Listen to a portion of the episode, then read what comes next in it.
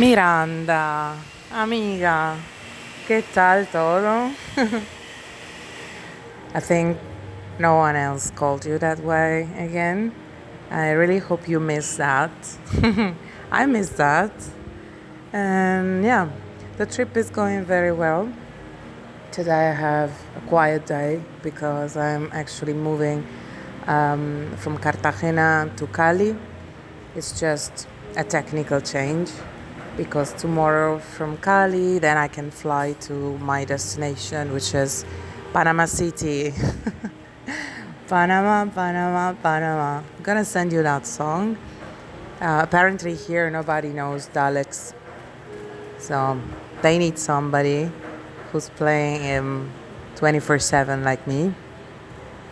And how is going? Okay, last days, uh, last days were here in Cartagena. I remember our conversation when you told me that it wasn't really um, exciting for you and it wasn't giving you good vibes. Um, I think that, yeah, um, for me was a, a little bit different, but I also see that was the same with Santa Marta, with you and I. And so um, I spent a few days in the um, San Andre archipelago and fall in love with Providencia, which was just pwah, unexpected, mm, mysterious, chilled, uh, very natural, lovely, um, mesmerizing. I'm searching for, you know, the few English words that I have in my pocket to better express uh, what I felt when I was there. Um, but yeah, probably it's not enough. Probably you have to go uh, with somebody that you love. I think that would be the best. Um, and then after I went back to Cartagena, um, I only had 24 hours the first time I came here, and they were they were not enough. I think you know that already because we talked about it. So this time I had a little bit more time and also I had the chance to explore the nightlife, and it was great. I had to do a cut because I'm waiting for my pasta to be ready. and well, I explored two nights. The first night I went for um, uh, salsa clubs. Right now I'm staying at Getsemani, so it was back in the days the prostitution drugs barrio, and now it's a quite hipster, cool graffiti barrio, and very very touristic. But it doesn't matter. For me, safety is like top priority, as you know very well. So I went to Havana Cafe. It was a very nice surprise. They had a sequence of uh, four salsa orchestras and also a little bit of space to dance. But basically, the place is organized around the bar. Gracias. The bar is a, is a squared area where they have uh, five bartenders running around the bar. And well, the people are sitting around it. And then you have photographs of musicians, singers, dancers, um, not only Cuban but also Colombians, and they are like the the pioneers of salsa tradition, salsa music, and salsa culture.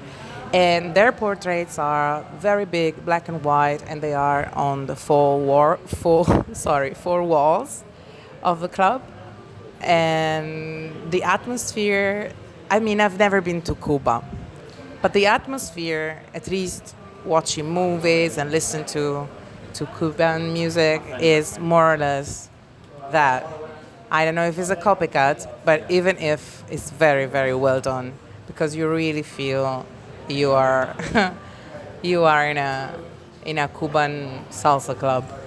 Also, because they have a very strict policy door, and also they have a fee to enter to enter which is more or less around uh, 8 euro.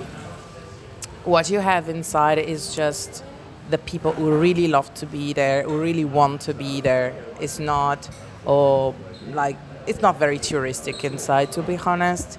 Um, the cocktails are quite pricey as well. That's another filter. So I would say it was the most expensive night I had in Colombia, um, beside our nights of pool and drinks and music. no, I would have spent. I think I spent something like 20 euros in total.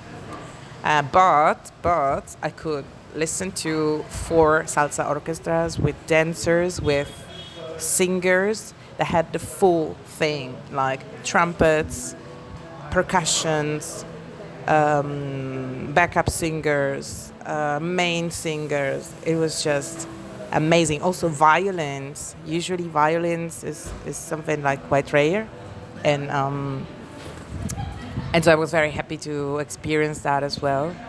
Um, also, yeah, the rum, of course, was excellent, as you might imagine. Yeah.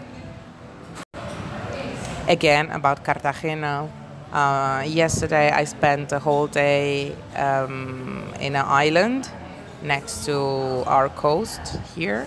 It's just like 15 minutes away from here, and it's called Isla Terra, Tierra Bomba. Um, it's uh, something that we didn't really explore fully, but we spent the day there, and it was quite interesting to see how all the skyscraper in Cartagena they are organized around the coast because they have no building restrictions. For example, the city inside of the walls, the historical center, uh, is like protected by UNESCO. So no one can touch the outdoors, no one can modify anything in the buildings, even if they are the owners. And versus what happens on the coastline. There, in um, I I forgot the name of the beach. I'm so sorry about that. I'm gonna post the link and the position for you in case you come back to Colombia, which I think is going to happen. well, there they can they can also build 5,500 floors building if they want to, and of course the consequence is that the scenario is completely different. It's, it doesn't really seem Cartagena. It seems um, Miami. Yeah, that would be my best guess. Anyway, it's a lovely area if you want to swim a little bit or if you only have three, four hours for your lunch break. And uh, of course, there are a lot of taxi boats and they can drive you to the isla that we've seen. I'm gonna send you pictures of that. I'm a bit tired because after the day in the isla, we went out again. And first, we went to a jazz club next to Getsemani. It's called Taboo.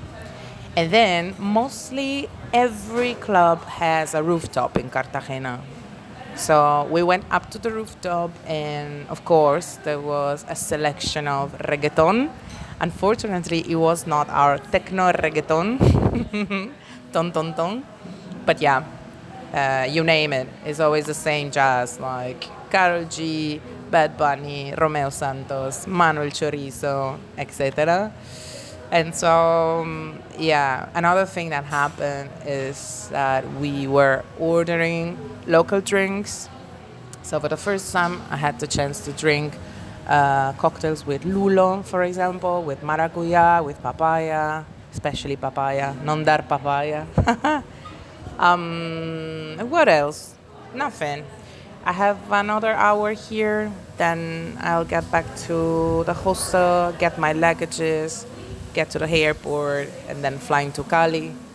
And I think I will not have enough energy to go dancing salsa, but the hostel is in the salsa area, so probably I will at least take a walk just to have a look around. And if I know myself a little bit, I will stop by for some videos or pictures. Okay, so that's all basically. I wish you were here, but you already know it. I wish that me adding you to the Telegram channel won't get you mad. and yeah, a big hug from here. Enjoy your Sunday in Malta. And see you when I'll be back to Europe. Ciao, Miranda. So at the airport, I discovered a few things that I didn't know about entering Panama. The first one is that, yeah, of course, you need an outbound flight or an outbound ticket. My ticket is a bus ticket to leave the country, and um, it's necessary to have that.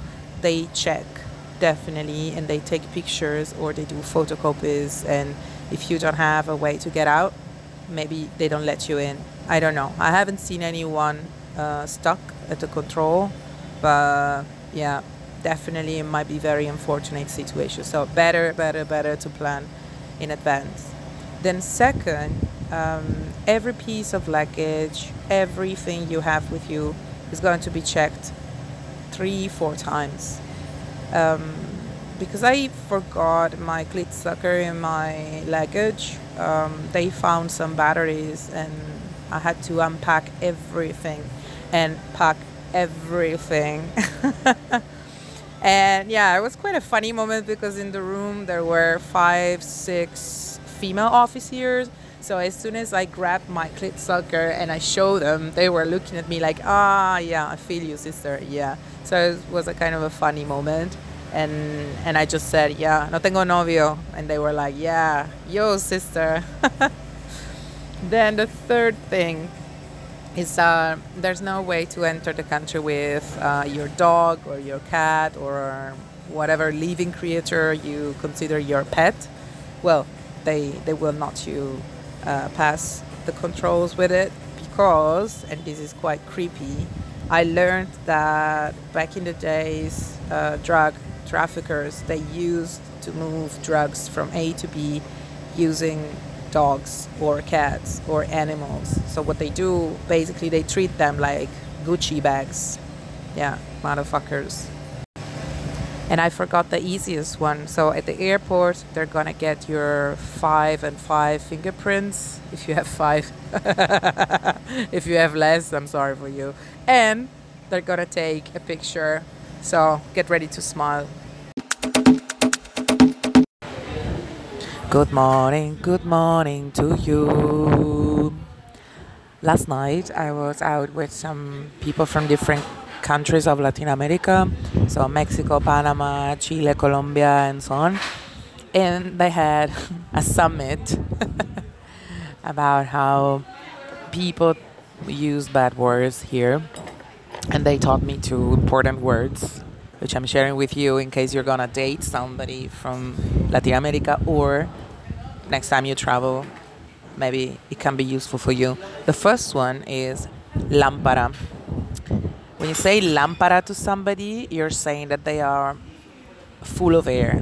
That that would be the literal translation, but other meanings could be that the person is very noisy, is showing off, is a bullshitter, is just you know, all over the place and quite annoying in the end.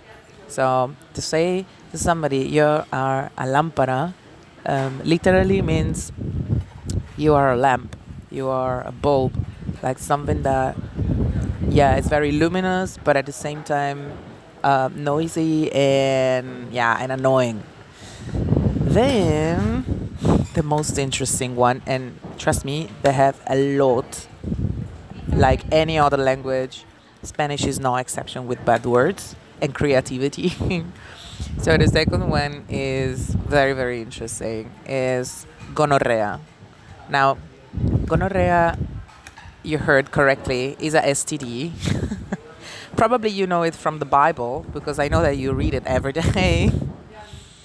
so it might be meant in a positive way or in a negative, extremely negative way. And the equivalent in English could be yo bitch.